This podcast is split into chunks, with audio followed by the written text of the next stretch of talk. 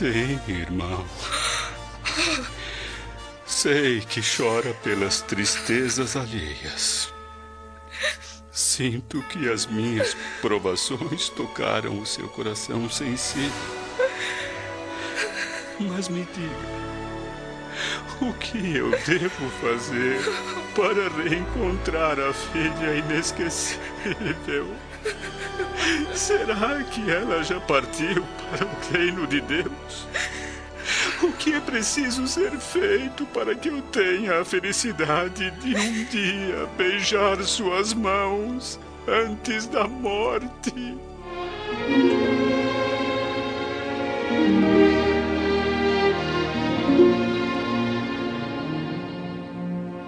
No ambiente silencioso e comovente do casebre, Célia ainda chora de emoção após ouvir as confissões emocionadas do pai.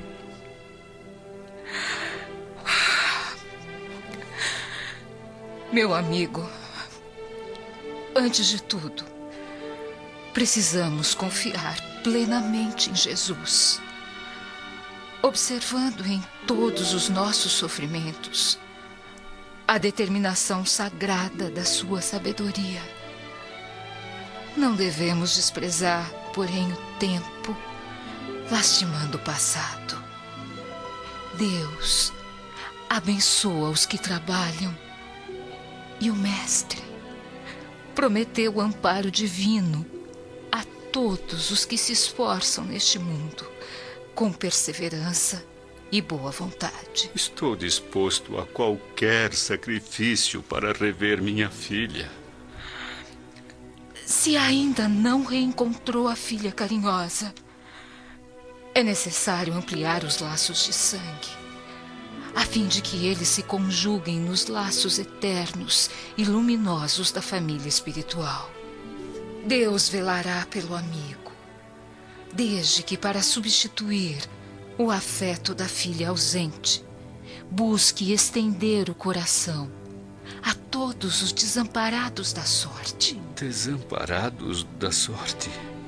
Mas o que posso fazer por esses miseráveis? Há milhares de seres que suplicam uma esmola de amor aos semelhantes. Conheço Roma e a crueldade das suas misérias ao lado das residências nobres das Carinas, dos edifícios soberbos do Palatino e dos bairros aristocráticos, aos leprosos da Suburra, os cegos do Velabro, os órfãos da Via Nomentana, as famílias indigentes do Esquilino. Estenda o seu braço às filhas dos pais anônimos ou dos lares desprotegidos da fortuna Ofereça o seu abraço aos miseráveis. Repartamos o nosso pão para aliviar a fome alheia. Trabalhemos pelos pobres e pelos desgraçados, pois a caridade material, tão fácil de ser praticada, nos levará ao conhecimento da caridade moral, que nos transformará em discípulos de Jesus tão difícil para minha alma absorver essa doutrina, irmão Marinho. Jamais pensei dessa maneira.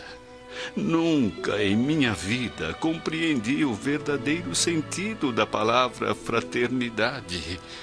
Amemos muito.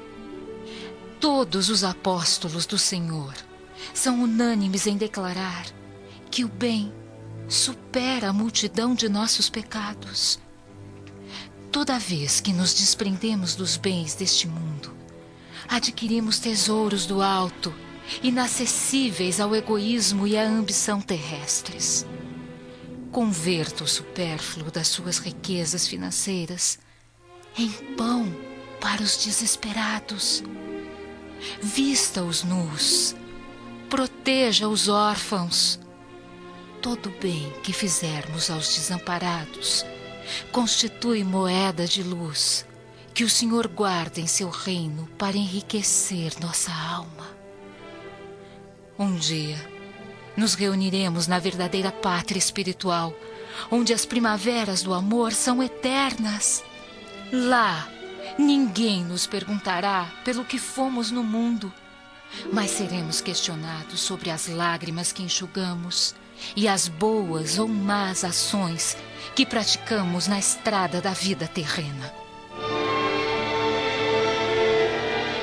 Ainda a sós no luxuoso gabinete do mosteiro, Epifânio e Felipe observam através de uma vasta janela um ponto de luz no interior da choupana de Marinho. Mas o que Ovídio Lúcio tanto conversa com aquele cristão rebelde? Provavelmente falam sobre Jesus Cristo. Estranho. Muito estranho.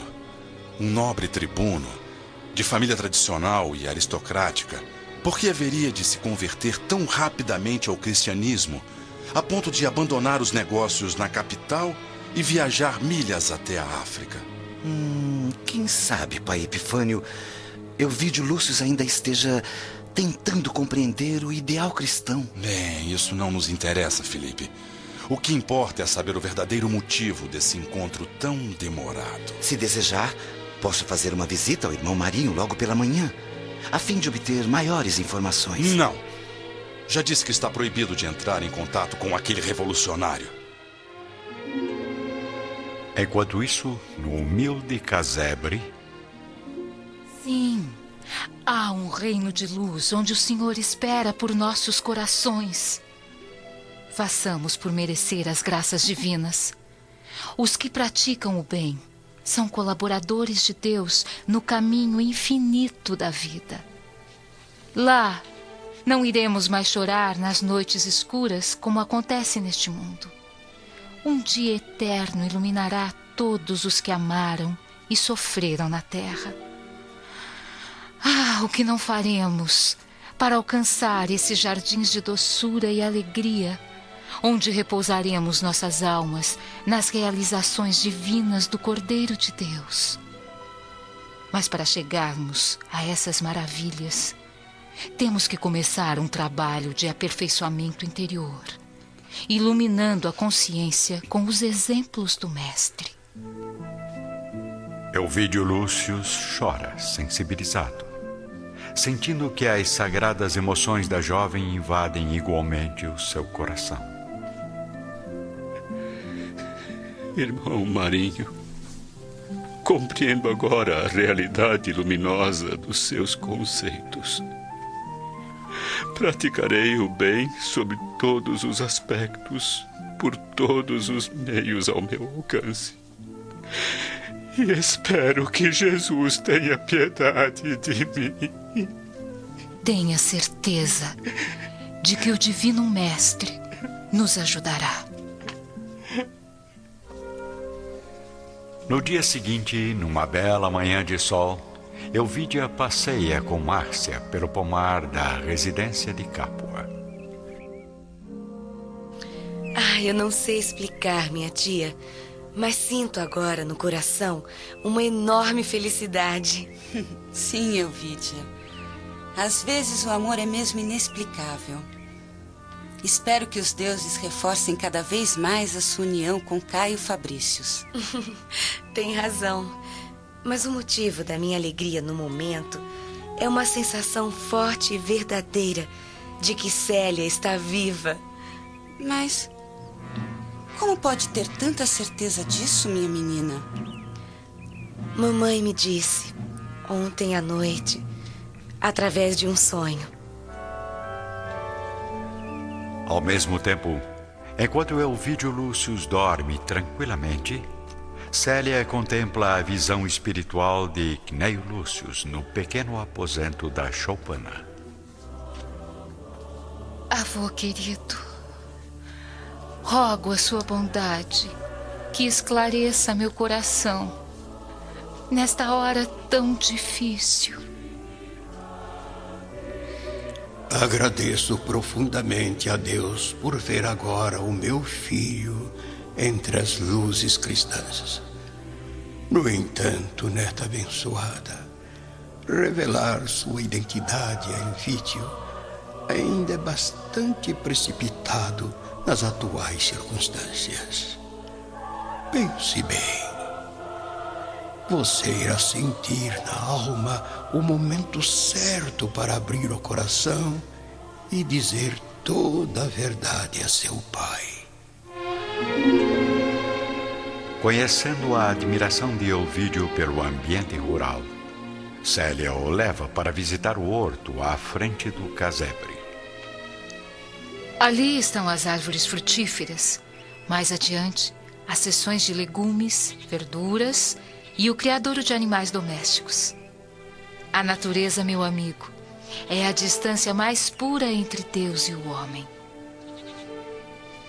Passo a passo, caminhando ao redor da paisagem saudável e harmônica, ambos encontram alguns velhinhos humildes ou crianças sorridentes que Célia, sob as vestes do irmão Marinho, saúda com um gesto de ternura e bondade. Este horto maravilhoso parece ser um quadro bíblico. Entre estas árvores respiro o ar sagrado, como se aqui o campo falasse diretamente à minha alma. Me diga, irmão Marinho, quais os seus métodos de trabalho?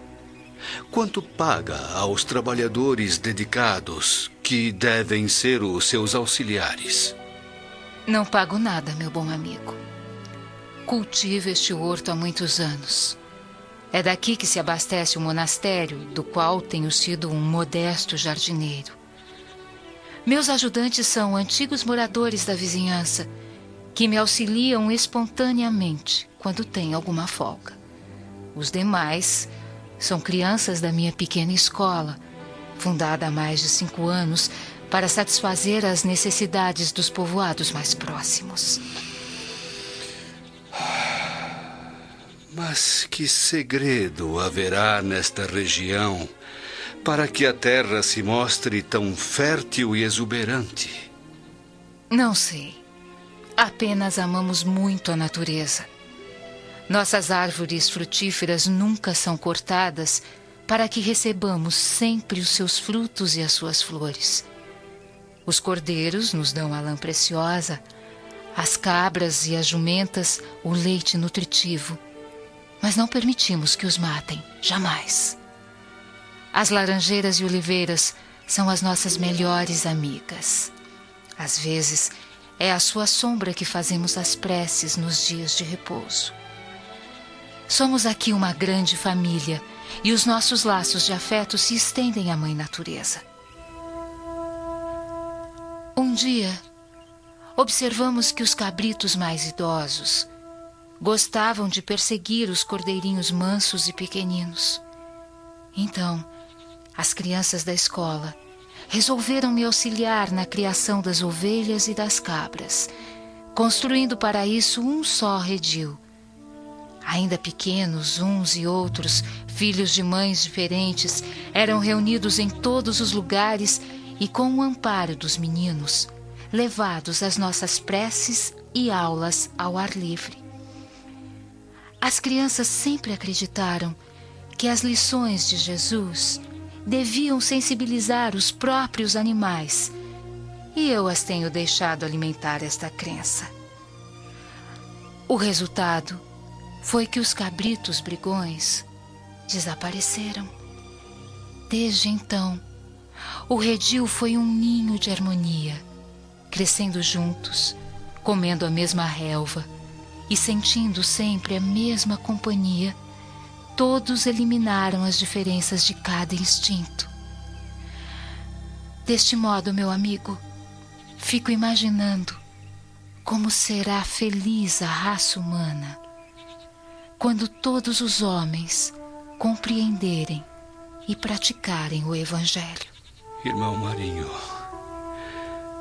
estou compreendendo agora a exuberância da terra e a maravilha da paisagem.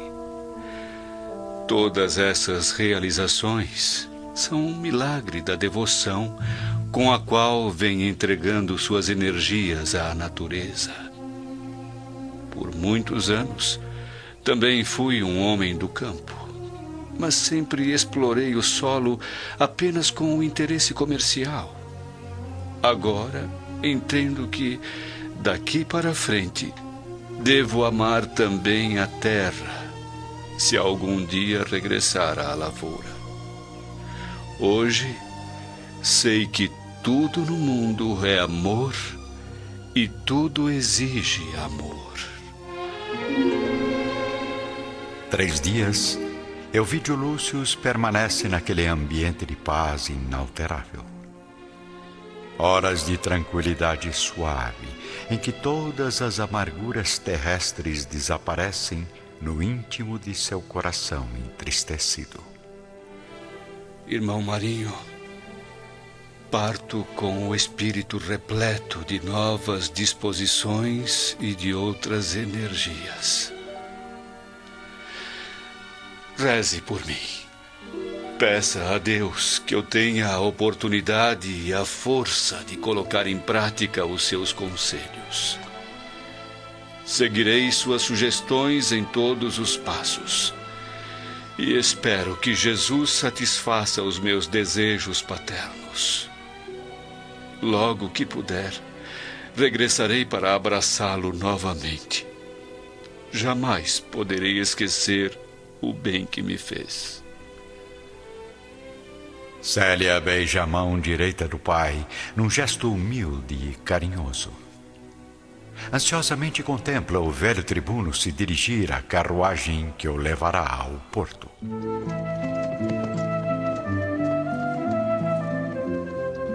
Voltando ao interior do casebre, a jovem cristã abre uma pequena caixa de madeira, onde começa a revirar com os olhos banhados de lágrimas os objetos antigos e simples de suas lembranças familiares.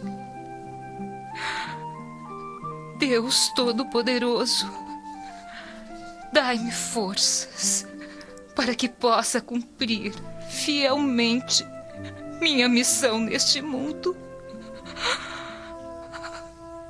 Dias depois, Elvídio Lúcio desembarca em Nápoles, partindo imediatamente para Capua, onde é recebido por Elvídia e Caio Fabricius. Papai, não imagina a saudade que eu estava sentindo. Eu também, Elvídia. Minha filha está ainda mais bela. E o velho amigo Elvídio está ainda mais disposto e saudável do que nunca. Parece que os ares de Alexandria são realmente milagrosos. Não só os ares, mas principalmente uma criatura maravilhosa. Hã? Sim, meus filhos. Tive o privilégio de conhecer o irmão Marinho. Um ser humano à frente do nosso tempo. O apóstolo da caridade e da fé cristã. Hã? Fé cristã? Desculpe, mas eu não compreendo, meu amigo. Não poderei viver muito tempo.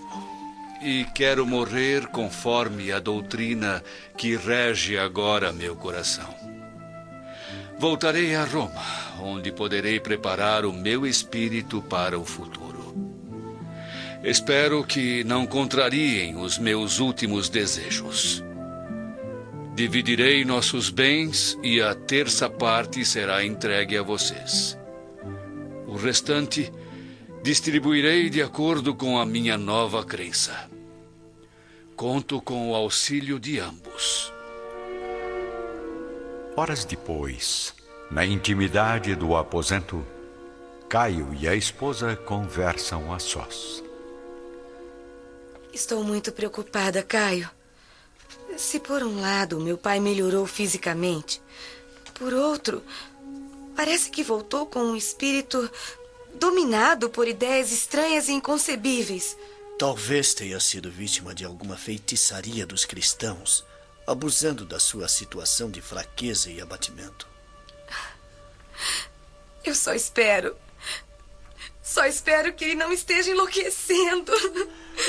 Deixemos Elvídio realizar os últimos sonhos e objetivos. Além do mais, para ser sincero, eu já nem sei o que é certo ou errado nas crenças deste mundo. Talvez os loucos sejamos nós. No dia seguinte, vamos encontrar Elvídio Lúcius em companhia da filha e do genro à frente da residência de Capua. Meu pai, não ouso discutir as razões da sua fé, pois acima de qualquer religião estão o nosso amor e o seu bem-estar. Proceda da maneira que desejar. Sim, meu amigo. Não há necessidade de se preocupar com o nosso futuro financeiro. Caio é trabalhador e eu não tenho grandes pretensões. Além disso, os deuses protegerão sempre a nossa casa. Confie sempre em nosso afeto e saiba que concordamos plenamente com as suas decisões. Fico muito feliz em ouvir suas palavras. Partirei para Roma com o coração aliviado e sereno a fim de realizar minha primeira providência: libertar todos os escravos do palácio. Enfrentando os perigos da situação política, Elvídio Lúcio não faz mistério de suas novas convicções religiosas. Exalta as virtudes do cristianismo nas escalas mais altas da sociedade romana abandonando todos os conceitos e formalidades da aristocracia, dispõe da maioria de seu patrimônio em obras piedosas, beneficiando os mais carentes. O nobre tribuno procura também os familiares de Atéria, mas não recebe nenhuma notícia sobre a serva que desapareceu tragicamente. Após alguns meses na metrópole, onde não mediu esforços para praticar o bem material, e a caridade espiritual, Elvídio retorna à casa de Elvídia. Minha filha, sinto que meus dias neste mundo estão contados. Desejo rever o irmão Marinho antes de morrer. Mas, papai, o senhor está doente e enfraquecido. Não é conveniente realizar uma viagem tão longa nestas condições. Nenhum esforço é inconveniente para reencontrar aquela criatura iluminada. Pois bem, então Caio irá com o senhor. Não. Por favor, Elvídia. Já disse que o lugar de seu marido é aqui, em sua companhia. Aceito partir com dois servos de confiança, caso haja alguma eventualidade. Um ano após haver conhecido os ensinamentos de Marinho, Elvídio Lúcio parte novamente para Alexandria sob os olhares emocionados de Elvídia e Caio. Célia, por sua vez, também vive os últimos dias de sua missão na Terra. Há meses, a jovem cristã abandonou as palestras e os esforços físicos. No entanto, os irmãos do mosteiro prosseguem agora na sua tarefa sagrada. Os velhos e as crianças substituem seus cuidados nos serviços do horto, onde as árvores se cobrem de flores novamente. Epifânio o severo e intransigente diretor da comunidade acaba tocado pelos atos de sacrifício e humildade daquela alma generosa. Ele tenta levá-la para um aposento confortável, no interior do mosteiro. Porém. Fico muito grato, pai Epifânio. Mas prefiro a simplicidade do casebre. Irmão Marinho, você não está em condições de permanecer naquele ambiente úmido e abandonado? É ali que encontro a luz divina, a qual entrego minhas preces fervorosas, certo de que ainda terei forças para rever alguém muito importante. Segundos depois, Felipe entra no gabinete sem conseguir ocultar a emoção que invade seu espírito. Pai Epifânio, irmão Marinho. O que deseja, Felipe? Não vê que estamos tendo uma conversa particular? Desculpe, mestre. Eu venho trazer uma boa notícia ao nosso querido irmão da natureza. Euvídio Lúcius acaba de chegar e o aguarda no casebre do horto.